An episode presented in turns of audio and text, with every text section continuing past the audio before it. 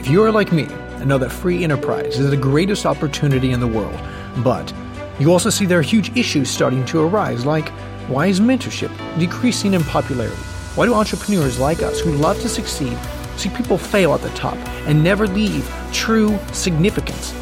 And how do people like us make a lasting impact on the world? And is it possible for enough entrepreneurial leaders together to make a real difference? These are the blaring questions, and this podcast is the answer. Journey with me, your host, Christian. Together, we will challenge the status quo and conquer our legacies. Thank you so much for tuning into Journey with Christian D. Evans podcast. I am your host, Christian D. Evans. And guys, we have someone very, very special. Guys, I just want to share with you, you know, everybody's getting hit from all sides, uh, left, right, all over. You got your money this, you got the business this, you got, you know, finances, job, whatever it may be. And guys, we we wanted to bring this individual on because we're going to be talking a lot about when not to give up, right? And, and, and this is what I want to share with you. See, she's an author a serial entrepreneur, speaker, podcaster, and e-commerce expert. She founded mommyincome.com and hosts a weekly podcast, The Amazing Files, which she helps others start and grow businesses online. Her grit, hard work, and business savvy have changed her life in ways she never thought possible. From the emotional low of foreclosure to scaling a seven-figure business while starting another, she's determined to make an impact in the lives of others by sharing what she learned along the way with her new book, Dream Big. Step small. She desires to inspire women, moms of all over the world to find their purpose, follow their dreams, and take small steps to get everything they ever wanted. Ladies and gentlemen, please welcome my guest, Kristin Ostrander. How are you doing today? I am fabulous. Thanks for having me. Awesome. Well, I'm really excited to be having you because obviously going from foreclosure to, you know, seven figure business to a lot of the things that you've been able to produce, you know, we really want to dive into a little bit of that. But, you know, tell me a little bit about, you know, your, your story, your struggle in the foreclosure atmosphere and, and find enough grit and, and ambition to obviously now you're, you're making an impact in hundreds of thousands of, uh, of women's lives. Yeah, so you know, going back way back, I you know, my husband and I were were married pretty young. I was like all of a little bit over eighteen. Um, we got married. He's a little bit older, and you know, it was like a feast or famine. Young couple, you know, just he was in commercial construction. We had a, a few kids early on, and so was always looking for something to do from home. So I started this, you know, small business selling on eBay. You know, just trying to make ends meet, and you know, just did that a little bit here and there while I was, you know, trying to stay home with my kids. That was my whole point. I wanted to be able to bring in some income, but also be able to uh, stay home with them. And so I just grew the business a little bit, kind of enough, maybe a little bit for like soccer camps and stuff like that. It wasn't supposed to be life changing money. Um, but then my husband, after my third child was born, about a week after, um, he had a almost career ending injury who which basically financially devastated our family. You know we were a younger couple didn't have a lot of resources at the time and with him on being unable to work um, we did what we could to keep food on the table with my small business but it wasn't enough to save our house and we ended up in foreclosure and it was just a really really devastating time.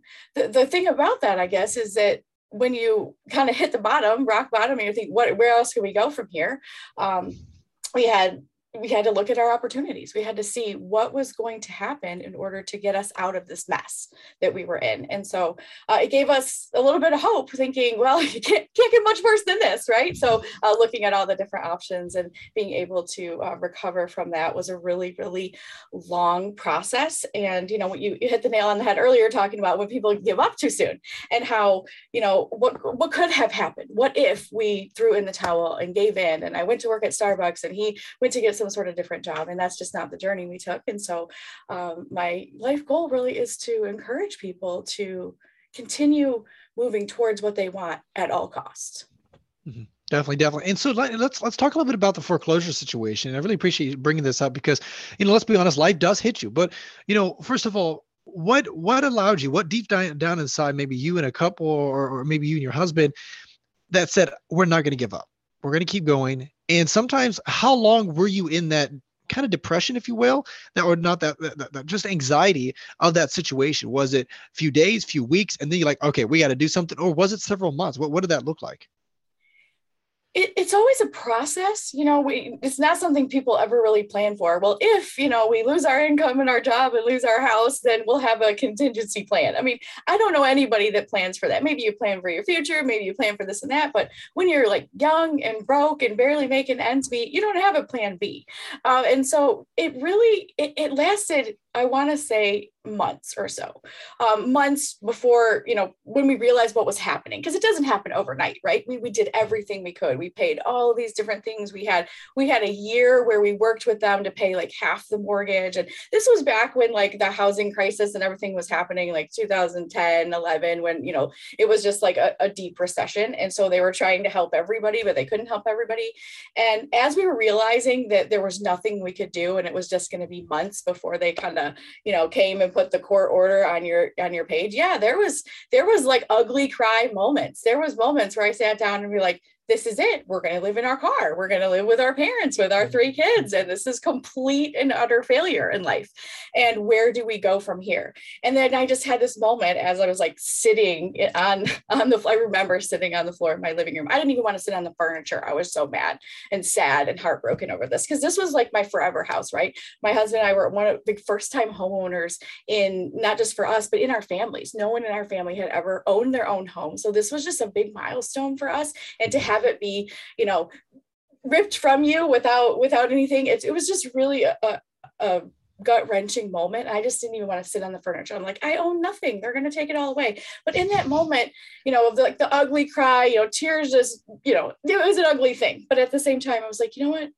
I guess this is the worst it could probably be. So, um, what what are our options? And so we kind of had the ugly cry moment, and then just got up and realized, like, we've got to be able to move forward we're not going to live in our car we mm-hmm. will we will mm-hmm. do whatever we can and so you know my husband and i just talked about it prayed about it and was like what can we do so he had a bum arm and he was still going through a physical therapy and a lot of surgeries and stuff but he helped i remember i have this also vision of him holding our little baby she was really little at the time and he was like one finger typing helping me list stuff on ebay while he's like holding the baby over here and i'm doing other stuff. It just we just said we got to work together. We are in charge of our future and no one else is going to come save us and rescue us. So if we want mm-hmm. more and we want better we've got to do something about it and that's a lot of truth because I, I think uh, what I love what you just said is that nobody else will come and help you. Nobody cares as much as you care about yourself, right?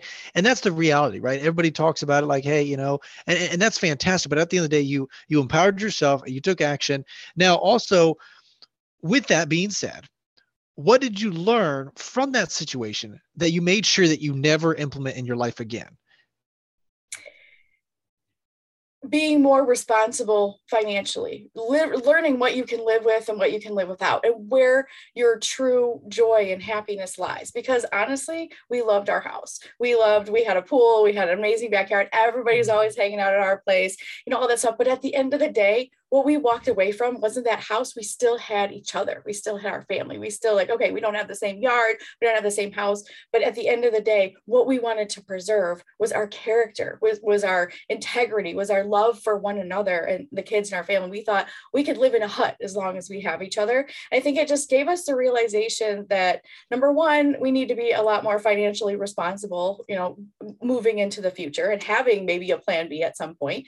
Um, but it's also hard to think about saving money and planning for the future when you can't even pay your bills in the in the moment. So it was it was definitely an empowerment to be like this does not have to be this way. We are both capable able-bodied smart people that can make this work. And if we can't make it work the way did we did before you know if he wasn't able to go back to his job and heal his shoulder we would figure something else out and we would do it together and we would just you know move forward. And he has since gone back to work. His shoulder has healed and had a lot of surgeries and stuff like that. But um, now we're just um, continued to run the business. I could see the potential from a mile away. I just thought all I need is a little bit more time, a little bit more resources, and we can slowly build this up. We knew it wasn't going to be overnight, um, but we saw the potential. If if we put in what we're putting in, we're going to continue to get the results that we want.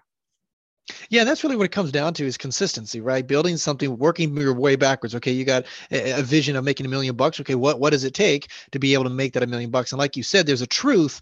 And sadly, you know, in today's world, it's it's this microwave, you know, concept, right? We all want to be wealthy tomorrow. We see a lot of 21, 22 year olds running around and they got all the Lambos and stuff. It's like, how do they do that? What what happened there? And the thing is, is you, you assume that they just did it overnight, right? And and what you're saying basically is you don't. There's consistencies. And so let me ask you this: going from foreclosure to um, you know obviously a seven figure business. It did not take uh, it was not overnight.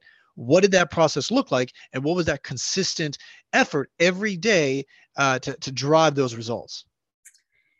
You've got to be passionate about something about your why about your your purpose. And our driving force really was number one take care of our family make sure that they have what they need and we are you know willing to work hard for that. But also realizing that I don't ever want to have this happen again. And I will do whatever it takes to hold my own, to make sure that I can take care of me and mine and, you know, hopefully help people along the way. And that's the beauty of it is as I learned and, and str- struggled through that, it was, I mean, I've been in e-commerce for 18 years. Uh, the foreclosure happened around 2012. And, you know, it took another eight years to really build that up into about seven years to be able to build it slowly and surely. It's it's for sure the consistency. When you get up and every single day it's up to you to pay the bills. It's not like you're going to punch in and someone else is you know working for that steady paycheck and everything else. It's like if you don't work you don't eat. And so you you just do what you have to do you constantly learn and never get comfortable because you really just don't you there's always something new to learn there's always something new to um, you know different angles different perspectives um, but the consistency is so much more important than i don't care if you have an hour a day or eight hours a day the consistency of what you put in on a regular basis will yield what result that you get. So if you're putting in half effort, you're going to get half result. And so that's kind of what I've learned. And once that kind of dialed in, um, I was unstoppable. That's awesome. It's awesome. So, so let's talk a little bit about your, your e-commerce. You know, obviously you said consistency, but also dialing that in on a consistent basis for over almost eight years, right? Uh, you know, it didn't even happen in one year. It was over eight years. And obviously you're still in it, which is incredible, 18 years. Um, what did that look like? to make sure like what skills did you acquire what things did you learn what what what what what attributes did you leverage to be able to say okay you know what? This is what a plus b equals c. This is what creates the results. What, what did that look like for you? Being humble enough to suck I think that that's kind of my my answer to be like you don't like walking into something you don't know everything. You don't know a thing. You know, when you're a beginner, giving yourself permission to be a beginner and to be bad at something so that you're able to learn. I was seeking out people who were doing very similar things and learning from them. Their Facebook groups, their conferences, their books, listening to podcasts, um, learning all kinds of new strategies. You know, when I started, you know, my e-commerce business and that was going really well, I started to interject in Facebook groups and things. This was like what 2013, 2014 or so. And I was part of a show that then I was sharing what I've learned about Amazon. Amazon is my major platform that I sell on. And as I was learning and navigating through that, I was sharing my knowledge with other people because there wasn't a lot of shortcuts. I had to kind of do it the hard way and and just make mistakes and screw up and realize, okay, that's not a good way. How about this way? And I saw other people succeeding. So it gave me that hope to not quit. I'm like, I can figure this out. I'm just not doing it. You know, there's not, there wasn't a lot of e-courses and trainings and things like that. I mean, now that's everywhere.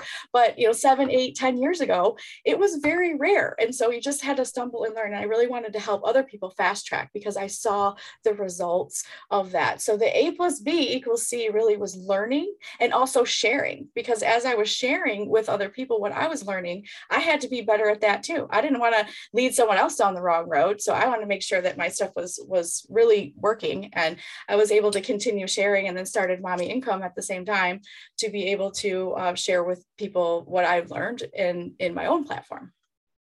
Definitely. And so let's talk a little bit about the skills because obviously, you know, like you said, you've acquired certain skills that you've established that now uh, you, you've, you've over the last eight years, you've acquired them so fast, so quick that now you can basically turn the dime because you know exactly what you're doing, right? So my question is, what do those skills look like? You know, is it copywriting? Is it is it kind of you know uh, making a good offer? Is it is it making like really good pictures? What what does that look like to make sure, hey, you know what, this these skills that you really want to work on, and then the other things you need to leverage, uh, leverage other people, leverage other systems, leverage other processes. What, what did that look like? So what it really what it really came down to was understanding the customer and understanding the platform. Um, you can sell any product if you can solve a problem or meet a need for someone. So all you have to do is fill the gap between hey someone's got this problem or issue and this need and then meeting that together. So i started instead of you know traditionally what people would look for in selling it's a product based business is just what it you know they're, they're always looking at data. They're always looking at like oh what is the fast seller? What is the best profit margin and what is all this stuff? And i look more at i realized that if i could just look at a human being a customer and say what are their major sort pain points? What are their major problems that they have to to solve with products? Because we're oh that's what we're looking for. We're not looking for products when we're searching on amazon. We're looking for solutions to problems or solutions to needs we have. You know it's like oh my socks have a hole. I need to go buy some new socks. Um, that's a problem that needs you know has a product that can fill it. And so i think you know when i really started to instead of looking at all the data, like a lot of people around me, I was like, what is missing from this data? Um, and that's what I really realized. And once I learned how to look at the customer and just find the language of what they needed and how they were searching for things. I mean, tools and software are super helpful when it comes to that as well. Um, use a lot of things and hiring help. I think that in the entire process of what I learned most is, and a lot too late to be honest, is to hire help as soon as you can because you cannot do all the things well or many of them well without support and help from other people. So whether it's a freelancer or whether you're you know outsourcing mowing your grass or, or childcare or house cleaning whatever it is um, time is something that you cannot duplicate. We all get 168 hours a week regardless if you're the president or oprah or you know lebron james. We, we only get 168 and so how we leverage that is super super important. And hiring help is something that moved me double the time faster than the previous you know few years. Definitely. And so that's that's very interesting because you had really two amazing points there which i really appreciate you you know explaining. Let's go a little bit back to what you just mentioned as well with like obviously you know uh, leveraging systems processes things getting help. So when you're when you're talking about that what what at what point did you start realizing okay there are certain things that you are really really good at and identified that at and then obviously leveraging everything else? Like nobody else can be uh, your your your kid's mom right? Like, like nobody else. You are the only one that can be the mom right? And so but everything else you can really leverage. So wh- what did that look like and how to what extent have you been able to leverage um, your life and, and your systems? The, the thing i think it was hard at first to be honest because there's certain things i always thought you had to outsource in business first you know and as i'm realizing i, I realized that you know things like childcare or even just a mom's helper or babysitter or somebody that can do a little bit of the laundry this and that. It's like anybody can do those tasks like you said. So what i what i started to look at i literally just made this master list of like all the things. Um, it was in a frustrating moment in in the family and i've got two older kids and a, a one that's a little bit younger. And i made this master list of like every single thing that needed to be done in the household and in the business and then highlighted who was currently taking care of all these things. And I bet you, I bet you wouldn't guess that my highlighted color was probably more than the majority of the family. And so I just kind of took that to them. And first of all, leveraged everybody else's accountability and responsibility in the household. And she's like, okay, let's let's divide this up because does this look fair to anyone? And of course, everyone's like, no, no, this, that. Okay, so we all kind of divvied up what could be done around here. And then had kind of a family meeting about other things because, you know, like I said, time is the resource. So the first things that that I outsourced were things things like uh, the lawn care, you know, lawn care and things like that, to where it's like thirty dollars a week can buy you an hour and a half of mowing the lawn. I mean, that's pretty, that's, that's a pretty good, um, you know, trade off, I think. And so you start looking for things like that and realize that, okay, I can only be, like you said, their mom. I can, you know, as mommy income, I could be the one creating the podcast and doing all that sort of things. But things like editing, things like um, picture taking and listing creation and all this kind of stuff was trainable. It was the mindset of letting go of the, the control and the quality um, and, and teaching someone because I had never trained anyone, especially in business. I mean, let's be real, most people can do some laundry and some cleaning, and that doesn't really need a ton of training. But when you're talking about the business and how I was able to maximize my time um, for the top tier priority money making tasks, um, it was hard to let go of control to, to hire someone and train them to do things um, the way that we were doing them. Um, but the moment I did that, it was the moment I realized I should have done this five years ago. so don't make those mistakes. You know, hire early. I mean, you know, you can you can always fire someone if they don't work out, but you can you can't you know buy back that time in, in any other way.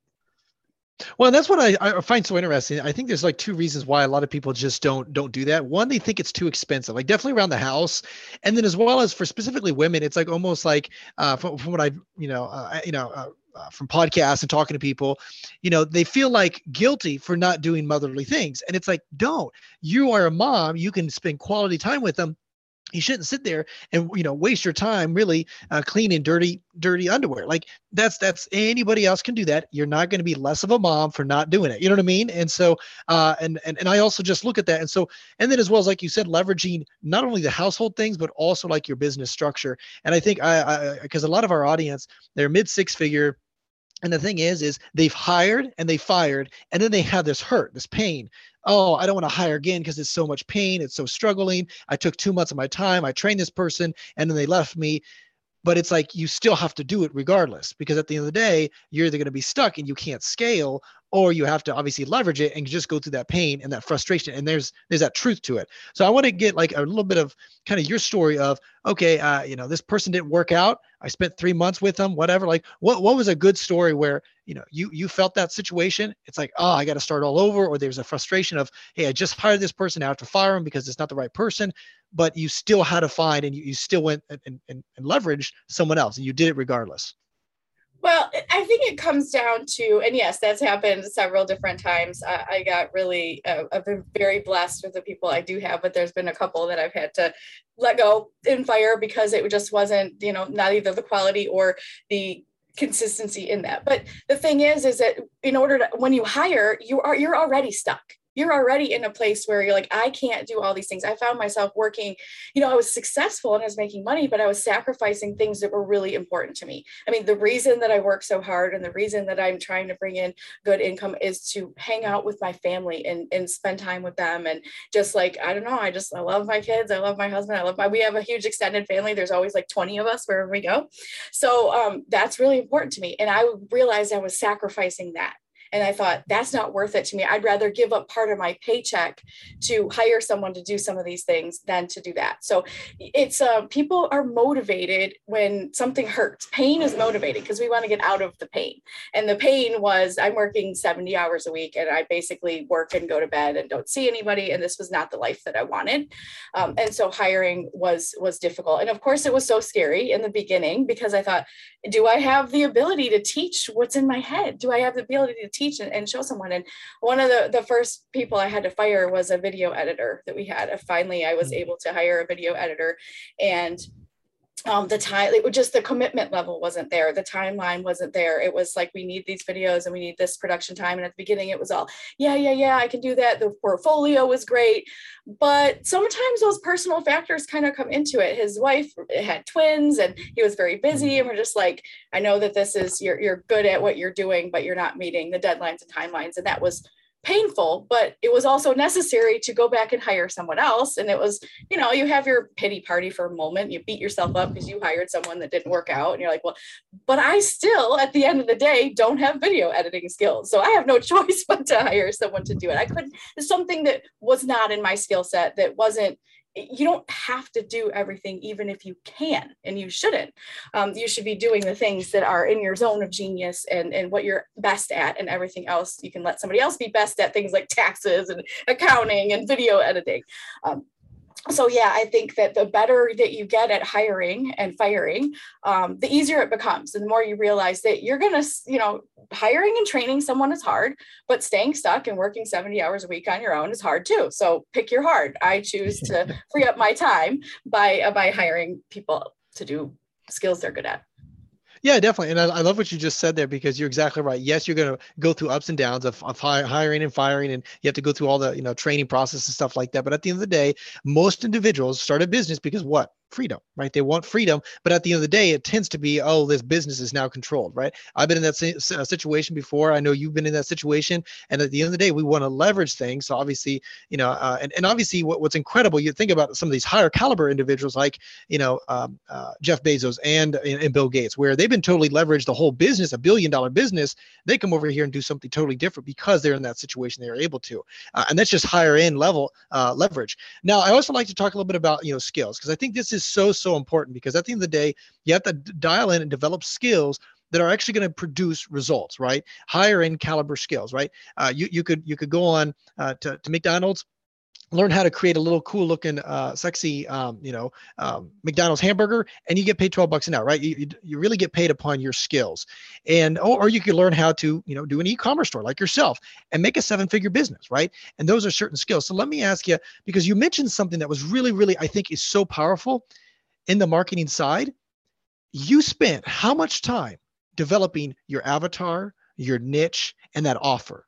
How much time did you spend on the front end? See, most people think, oh, it's about the cool little picture or the copywriting or something like that, and that gets to sell it. But you're you're saying basically you spent majority of your time identifying what the pain problem is and saying, hey, this this is the solution to that pain problem, and and and really identifying, okay, what was your strategy to making sure, okay, you really niche down, finding that right product, finding that niche, and, and, and really researching that data?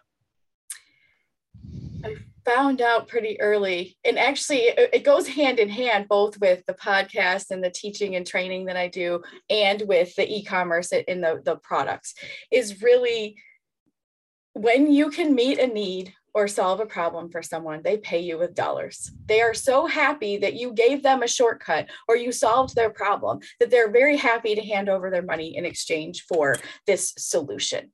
And I think the skill also that I developed was I have a really unique way, I guess, of like fighting fear and and just dealing with it.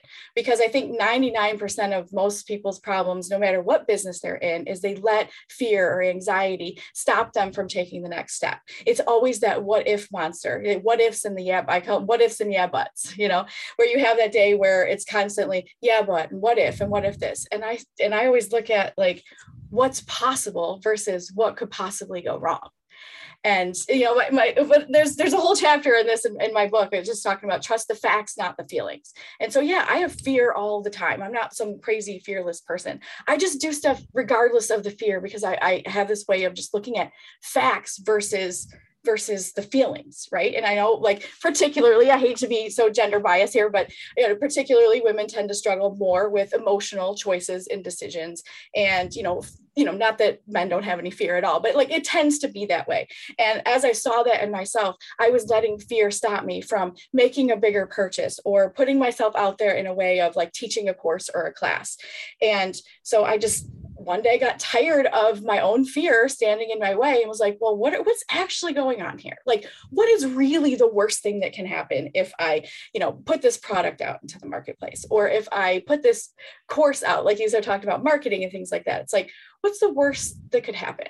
And I'm like, I don't know, embarrassment, rejection. Um, I could lose a bit of money. And I'm like, and can I survive that? Yeah, totally. Like, did you die though? Is like a phrase I say in my house to my kids. Like my teenage daughter comes in and complains about something. I'm like, yeah, but did you die though? Like kind of like a get a real problem kind of thing. I mean, just it's like a joke, but at the same time, it's really what has anchored me to be like, what's the worst that can really happen here? Just put it out there and see what happens because you can't correct mistakes you don't make. So failure is better than regret to me. And I think that's really what's helped a skill, I think that really has helped me to continue moving forward despite obstacles because there's going to be obstacles. There's going to be pain. There's going to be screw ups you're going to lose money. You're going to lose clients maybe some friends you know things like that. And it's like can you survive that? And is it going towards your ultimate goal of really what you want? So i think it, it's not always necessarily a, a, skill that people think about, like an actual tactile skill, but it really does help to continue moving forward and making the right choices for your business while developing that. Also, looking at the pain points of what other people are doing and realizing that, like, they're all kind of swimming in the same pond. I, I like to think outside the box a little bit because I thought, well, that's okay, but that's not working the way I would want it to work. And so even in the e-commerce space was able to, to create my own system that's kind of a hybrid of you know the two most popular business models for for e-commerce. And because of that i've been able to kind of move mountains in my business a little bit faster than than others because of creating something new and different when there's a hole in the marketplace it's dying to be filled. And uh, I, I guess I, I really enjoy that part of business well, you you you shared so many good bombs there, and I really appreciate you sharing that. Now, when you're talking about, fear, I know I talk, I, I keep going and going. No, I, I, I love it. I love it. I think I think it's fantastic. So let's talk about fear a little bit. Why do you think so many people struggle with that? Because I, I see that it, it's almost like an epidemic. Almost, I, I would suggest it's so many people just they they run through uh, so far ahead that it's like none of that even exists. Just stop going, get in your head. Is it because lack of self esteem? Or why do you think that is that some people like just take action like ridiculous without even thinking and some people just think way too much. Is it analytical or is it lack of self-esteem like they just don't think they're worthy of it or worthy of listening? What do you think just from your own personal story I think, well, I, I don't know. I'm kind, I'm, I'm a little bit different and outside the box, so it's it's hard for me. Um, but it, you know, my husband struggles with has struggled with anxiety for a long time, and so we talk through it on a regular basis because I I don't tend to struggle in the same ways, and none of us do. Um, but I'm not sure it's not not not a sense of worthiness. It's more a sense of comfort it's a sense of comfort. It's that people get get stuck in their ways of like this is what i know and this is comfortable. And even if it's bad even if it's negative even if it's not exactly what i'm wanting and hope for it's um, predictable. And i think the unknown of what could happen what could possibly happen that's bad. And having negative experiences in your life um, makes you shy away from that. It's like touching a hot pan. You know that if you've touched a hot pan when you were three or four years old and you burnt your hand that's hot. And you remember that pain and you never want to touch a hot pan again. It's kind of these natural consequences. But when it comes to fear and some of the stuff that we've all gone through whether it's childhood trauma or if it's just something like a foreclosure that type of pain grips us to the point where we will do everything to avoid it. So what whatever that is in, in an individual's life it might be rejection and it might be abandonment. It might be I mean, we're not having a psychology session here but like this is kind of stuff i've, I've really figured out um, is that we, we do everything we can to avoid pain. And so we're avoiding pain. We just won't take that risk or that chance because what if i fail? What if uh, i'm rejected? What if you know all these different things? And in the meantime we sacrifice our own peace and our own happiness to stay comfortable even in our own misery. And so I just looked at it like, let's talk about the facts. Let's talk about what's actually happening, the probabilities of what's actually happening, and then take the chance and see what happens. Because the more you expose yourself to something that you're afraid of, like just take rejection. You know, we're both in podcasting, we're in, you know, digital marketing, things like that. We're probably rejected all the time. You know, I get no proposals all the time, all day long. And in the beginning, yeah, it was tough. It's like, oh, they don't like me, they don't want me. And, and I'm just like, now I'm just like, I'm I might be for some, but I'm not for everyone. And I'm totally cool with that. And I think the yeah. confidence comes in with that over the overexposure of that rejection so often. You realize, hey, I didn't die. I handled this and I'll just move on to the next thing because you kind of get a little bit tougher the more that you expose yourself to certain certain fears and eventually it just doesn't scare you as much because it's no longer unknown. So mm-hmm. you actually kind of know and know what to expect even if it's a negative thing. And so I it's just what's the worst that can happen? Dealing with that fear and dealing with the fact that like if you're rejected, you know in the book there's a, there's a, digest this a lot more in, in the fear chapter but you know if you are rejected did you die though? Did you actually die from that rejection? No you didn't. Your pride got hurt a little bit maybe your ego maybe you had a little pity party but you got back up the next morning and you trudged around your day and like hey okay that's fine. So the next time it happens it's like oh it didn't hurt that bad. And then you just you expose yourself to it to the point where you're not afraid anymore or it doesn't affect your decision making and so i really think that that is the pinnacle of developing something that that no one can take away from you. You know you can learn computer skills and things can change and technology can change but if you can conquer, conquer your own fear and your own emotions about something you really want and desire sky's the limit for you and what I found so very interesting is that you know, there's a quote I think uh, um, Bill Gates says it. He says you you you overestimate what you can do in one year, and you underestimate what you can do in ten years. And the reality is, you have and I, and I think you and I have seen where just imagine yourselves like you were foreclosure just you know several I mean many many years ago, but it's just I mean really that's a very short period of time in all relative of time and space. And so it's very interesting to see all of a sudden you went from foreclosure so now you have a seven figure business. Did it happen overnight? No, but it happened a lot quicker than you imagine. And now you're totally financially free and having that ability. And so I just find it very interesting. So many times we, you know, like you say, there's this fear of, oh, you've tried this before, you've tried this before, you've you've tried to hire someone, you've tried to build a business, you went to hire a coach, or whatever it was, whatever that may be in, in your situation. And then there's that fear of, oh, I don't want to keep doing that. But in the reality is if you stay on the path you're on, you know it'll keep getting the same result. And so you have to do something different. And there's that truth to it. We understand that it's you know it's it's it's just common sense. But at the end of the day, you have to take action. And like you know, Kristin, what you're saying is you just take massive action, tremendous amount of action. Now, I do want to talk a little bit about this as well. I know you're going to say something there. I'm sorry. Go ahead.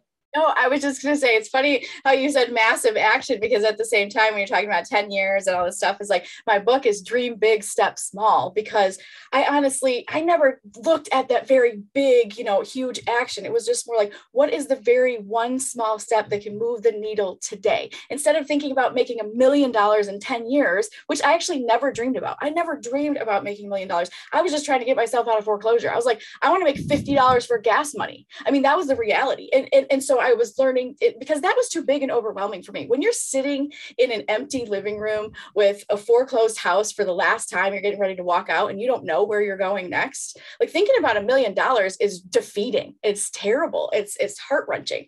But if you think about, you know what, actually all I really need to do is make $50 for gas money so I can get here to, to wherever. And then the next small step is all I need to do is make the next $100. All I need to do is make the next mortgage payment. And so looking at the smaller steps, you get so much farther faster when you're just looking at what you can do here and now for the very next thing. You know, big projections and things like that are great and fun, but it depends on your personality. If your personality is overwhelmed by the fact that, like, in 10 years, I might have this. I mean, my husband cannot think like that. We are so opposite when it comes to those types, types of things. So instead, it's like, what do we need to do today or this week in order to move closer to what we really want. And like people do goals and things like that. I call it a, in a perfect world. I know there's no such thing as a in a perfect world, but if you that's where we anchor and start from. We paint this beautiful picture of in a perfect world, what could we want and have and all the stuff. And then we work getting closer to that every single day. There's always going to be a gap,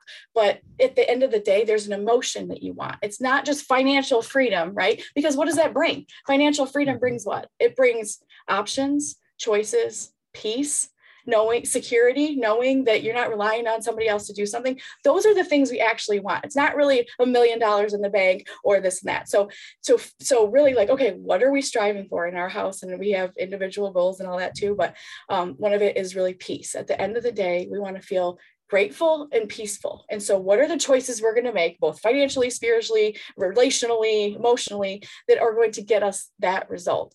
And if you're working towards whatever that in a perfect world is for yourself, making choices daily to to um, to fulfill that for yourself in your daily life, you're closing the gap every second. So I, I just wanted to clarify that. It's like, no, there's not these huge, big action steps and big leaps. It's literally like so small, but so incredibly valuable that you just build slowly over time. Well, I really I appreciate you kind of emphasizing that. And so let's talk a little bit about your book. Of course, the the impact that you you want to make. What are some of the big lessons that you know on top of what you just said that that they can take away from the book uh, and, and what you've been able to put in that uh, in that book? I am such a practical person as well. It's like I'm a problem solver, I'm a practical person. So I don't really like a lot of fluff. I tell some stories and say this and that. But it's like, um, and I have tough love. A lot of my clients love me because I am tough love and I'm not going to coddle them and tell them, you know, they get a participation trophy either. I'm going to say, you know, you get what you put in. And um, you know you don't get what you don't earn. And so what what are you willing to do about it? We always go to ourselves first because everybody wants to point fingers and blame and all that kind of stuff. In the book we talk there's, there's a chapter on accountability. There's a chapter on mom guilt. I know we talked about that earlier and that's something i definitely had to wrestle with is like what kind of mom am i that i can't do my own laundry that I can't, that I hire, you know, I call Instacart to get groceries delivered. Why? Because that's two and a half hours of work that I don't have to do that I could be doing. You know what I mean? Once you, once you kind of figure out your I hate to say this out loud, but like let's just be honest about it. Like when you realize your dollar per hour or your your dollar value per hour in in your business is you know two three hundred dollars, you're not going to go grocery shopping during that time, knowing that I could have a client that's you know you know. And I think that it took me a long time to figure that out, which is why it took me a long time to hire people. And the mom guilt was something I had to let go of. I'm like, in order to get to my in a perfect world which is peaceful and grateful and just the word family always comes back. I just uh, there's nothing without them. I mean we will live in a hut if we have to. We almost did. Um, but as long as we're together. And so that's super important to me. So when i get off work every day i don't want to have to go and do all the laundry and like clean up all the house when my kids want to hang out and my husband wants to hang out we want to do fun things together. So to me that is worth you know outsourcing but i had to do a couple several years of mom guilt to get rid of that. But in the book talking about trust the facts not the feelings feedback from from my readers have said that it's been life changing for them um, you know especially with overwhelm and anxiety. Accountability as far as being accountable not just to yourself but other people you are not alone. You don't have to do it alone. And then practical small steps um, the 15 minute hustle is the, the hugest um, prior, uh, priority for uh, me and all of my students. I created that when my, my son was like I don't know, like Dennis the Menace versus meets Curious George. He was wild. He was all over the place. I mean, he was the sweetest kid, but he was just like, I don't know, Tasmanian devil almost like running around. Um, and so I never had longer than 15 minutes when he was little to get anything done. You know, I'm trying to ship eBay stuff. I have another newborn. He's just, he was just, he would escape the house and he'd run around and get lost in the parking lot. It was, it was such a nightmare. Um, but I developed this 15 minute hustle because I realized I wasn't leveraging my time. I wasn't getting stuff done. I wasn't making the money and at that time it was really necessary. Um, and so I made this big master list of all the things that need to be done in business. And then every time I had like a 15 minute window, like maybe he's playing action figures for a couple minutes, or maybe he's, you know, riding a bike with friends. I've got 15 minutes. What can I do on this list? And just, you know, checking the things off and getting in and being very intentional about the time because time was very limited. I think that really helped me move past procrastination, past fear, past everything. It's just like, hey, I only got 15 minutes. I'm going to get this started. I'm going to get this done. And if you can't get it done in 15 minutes, you still got it started because getting started is half of the battle. And so I've been working on 15 minute hustles for 20 years now. And even my husband jokes with me now. I'm just like, oh, I don't know if I have time to do that. he's like, 15 minute hustle, get it done. And I was like, oh, yeah, let's do this. And you'd be surprised how how fast you can get things done when you're racing against the clock. Um, and so that's another big principle in the book of like learning how to do that and learning how to maximize your time with intent and consistency. Well, and and I love what you said there, and I think that's a that's a brilliant principle, 15 minute hustle, because you know it, it has been proven where individuals that are in retirement, where there's no like you know there's no structure, there's oh I don't need to go to work, the the the the um, the activity or the like the production goes down but when we're, we're, when we're more busy, busy people, they tend to be more active and they just go one thing after another after thing because they're on all the time. And so uh, I know Elon Musk, he puts his, his, his schedule in five minute increments, 15 minute hustle. I think that's a brilliant idea and definitely just getting it, you know, getting in there, going full uh, full throttle. Hey, this is what I'm doing. Shut everything else off and just you know dedicating because you know like you said, it's something small. It's not a whole hour. It's not a whole day. It's not a whole Saturday. It's like that. That's too much of commitment. But at the beginning, 15 minutes. I really just love that that that um, you know dream big, step small kind of mindset and mentality, uh, because that's that's that's huge, definitely in today's world. Sometimes we, we, we visualize. Now, also, let me ask you this, because obviously, during that time, your whole goal right was to just get out of foreclosure or, or just like to provide for your family. Now you're at this next level right where it's like okay now i've got income resources. Now how do you still discipline your mind? Because now you have resources. You have freedom. You have the, the capability to go other, after other other uh, ventures. But how do you still keep that discipline to say no i can't do that. No i can't do this strategic partner. No i can't do that i got to focus on podcasting and, and, and business or, or something like that. Uh, what does that strategy look like that's a great question. Um, it's a great question because it's a hard question. Um, I will be honest and say that like I'm still working on figuring that out. I mean, I'm I'm a pretty dis- disciplined person. I have I have a lot of loyalty and what I care about deep down. Before my motivation was keep the kids fed keep you mean when, when your livelihood or your your housing is threatened i mean it's just kind of you know, go big or go home. Like we have to feed these kids. We have to feed ourselves. Like that was really the motivation for so long.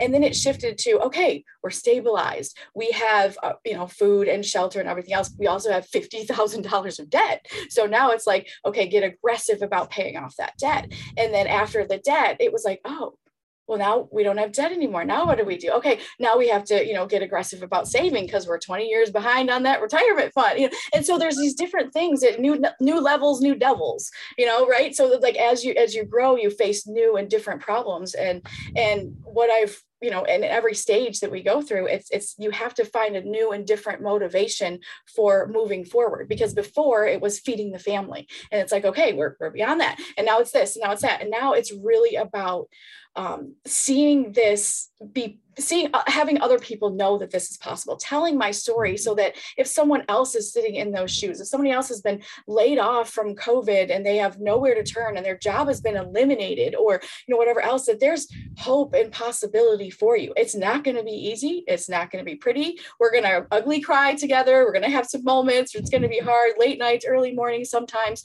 But eventually you will get where you're going if you put that consistency in. And I think that right now, the balance really is um, seeing that hope in other people, feeling like I have an obligation, a, a duty, a I don't I don't even like any of those words, but like I am compelled to share with people and help people because I know that I have keys to a prison they might be in. And how dare me not share those keys mm-hmm. with them when I can fully unlock the door for them. They can walk out or they can stay in, but I can unlock that door for them because I've been there and done that.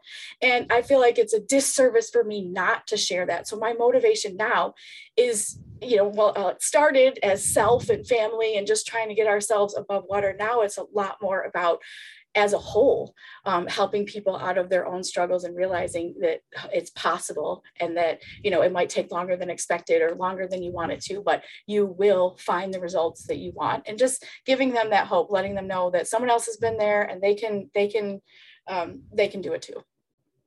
Well, and that's what I find so interesting because see, success, you know, and this is why we kind of developed this podcast. Success is, hey, look at me, I'm on the top of the mountain. Significance is how many people can I bring to the top of the mountain? That's where you're at right now. You're developing and establishing significance to empower others, right? Not giving a handout, but empowering others to go out there and build it and giving them the resources, giving them the information, giving them the, the, the self-esteem, right? The the know-how to be able to stand up on their own feet. And then that's that's how you become exponential growth because now you've just impacted that person to make an impact in other people's lives and it becomes really, really revolutionary very quickly. Now, also, we talked a little bit about this before the actual podcast started, and uh, I did want to bring this up because I think this is very, very important. You said, "Hey, you know what? There's a lot of people that just just quit, right? It's just they they quit, they give in way too soon, and you're so close." And and and we we understand that. I'd like to get your response on that, but also a question that I have a follow up is, when should you when should you quit? When should you say, you know what? Maybe this isn't, and maybe just pivot the path. Uh, what does that look like? So we all know when we get this check in our spirit and in our hearts and our minds that like all of a sudden things are just not the way that they were before so let we're talking about when you know when to quit and when to pivot and what, when to you know what you call it quitting or pivoting i don't i don't know that there's necessarily um you know that that quitting is, is a thing you call it. Most people move on to something different. So they're, they're going to pivot. And how do you know when you're giving up versus when it's time to pivot? And that's that's a wonderful question. And it's funny because um, through Mommy Income for the past three years, I had, well, from 2016 to 2019, I had a partner in my business. And she was doing really well in e-commerce and she was really good at back-end systems and processes. And we worked really together, well together there. I was a visionary. But she slowly started to grow a little bit colder when it came to the e-commerce side. She liked to teach and she liked the systems and processes and all the setup and all the back end. And that's something that just super excited her. But when it came to the everyday drudgery of the business, she was just completely unfulfilled. She wasn't using her skills to the maximum of her ability. She was burned out. And so we took a really long, good look at that. And it was like, okay, what is this? What is it? When you vision you're you're in a perfect world, what does that look like? Because she was also a workaholic. So it wasn't like she didn't have the gusto to do the work. She was showing up and doing the work. She was just doing what she considered miserable work. And you don't know until you get into it and get into the thick of it. Was she quitting because it was hard? Was she wanting to walk away because it was hard? No, it wasn't because it was hard. She had figured stuff out and she was pushing through the challenges and she liked challenges the thing was is that she's just like oh this just doesn't this doesn't excite me this is this is like i can do this i can learn this this is i can get through the hard stuff but this is really not what i feel like i was meant to do like something that i'm using all of my skill sets to the best of the ability that i wake up on monday morning going i can't wait to whatever. She's like, that's just not in it for me. And she felt like she was quitting as well. But what she was doing was just pivoting into something that you you got to work most people have to work most of their lives, or you have to get up and have to have some sort of purpose in life. I'm like, I don't know about you, but I'm not gonna be sitting in a rocking chair doing a whole lot. You know, I would be so incredibly bored and annoyed. I would make a business out of sitting in a chair if I had to, because I'd be so bored.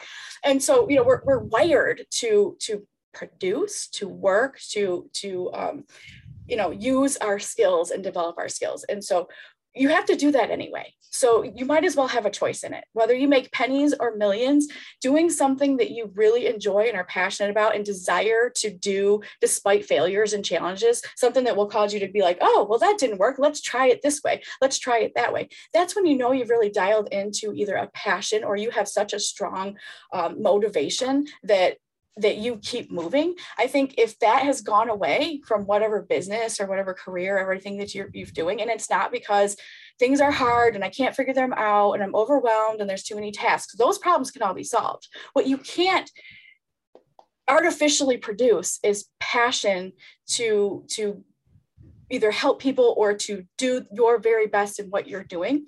And so that's the key indicator of whether or not you should be pivoting or you should be pushing through the hard stuff because you still love it. It's just challenging.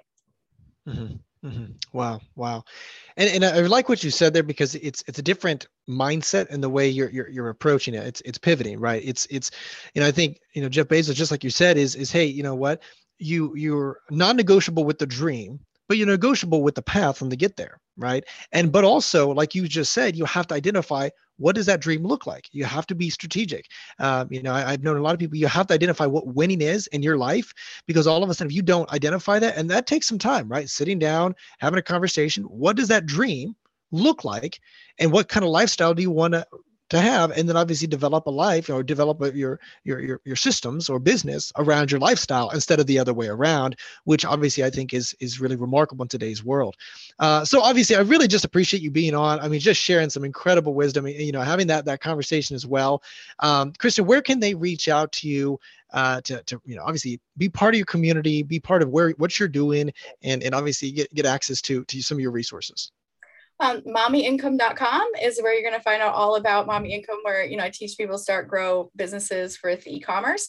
Um, the book is called Dream Big Step Small. You can get it pretty much anywhere, Amazon, Audible, if you prefer to listen. The podcast is called The Amazon Files. Um, we do a lot of a lot of e-commerce and you know things like that no matter what e-commerce you know you're in but also a lot of some of this tough love i'm talking about the, tough love of just being like okay we don't always need a, a hug and a attaboy sometimes we need a, a little bit of a slap in the face and like what the heck are you doing? So you get a little bit of both of that with me you know i, I give you like a slap and a hug at the same time. Um, and so uh, mommy income everywhere on youtube on all the social channels and um, get your copy of dream big step small Awesome. That's fantastic. And guys, that those links will be in the description below. So make sure you take a look at that, uh, mommyincome.com and, and everything else below there. And before we let you go, again, we really appreciate you being on here, just sharing some incredible wisdom and obviously sharing your knowledge. Is there any last words of wisdom that you want to share with our audience before I let you go? Oh, failure is better than regret. Just go for it. Nobody ever ended their life going, I wish, you know, I wish I would have um, held back a little bit more. so, you know, just go for it. What have you really got to lose? Maybe a little bit of pride, maybe a little bit of ego, but just do what you want to do because life is too short to to have regrets. I love it. And ladies and gentlemen, that is Kristin. Thank you so much for tuning in to Journey with Christian D. Evans podcast. Until next time.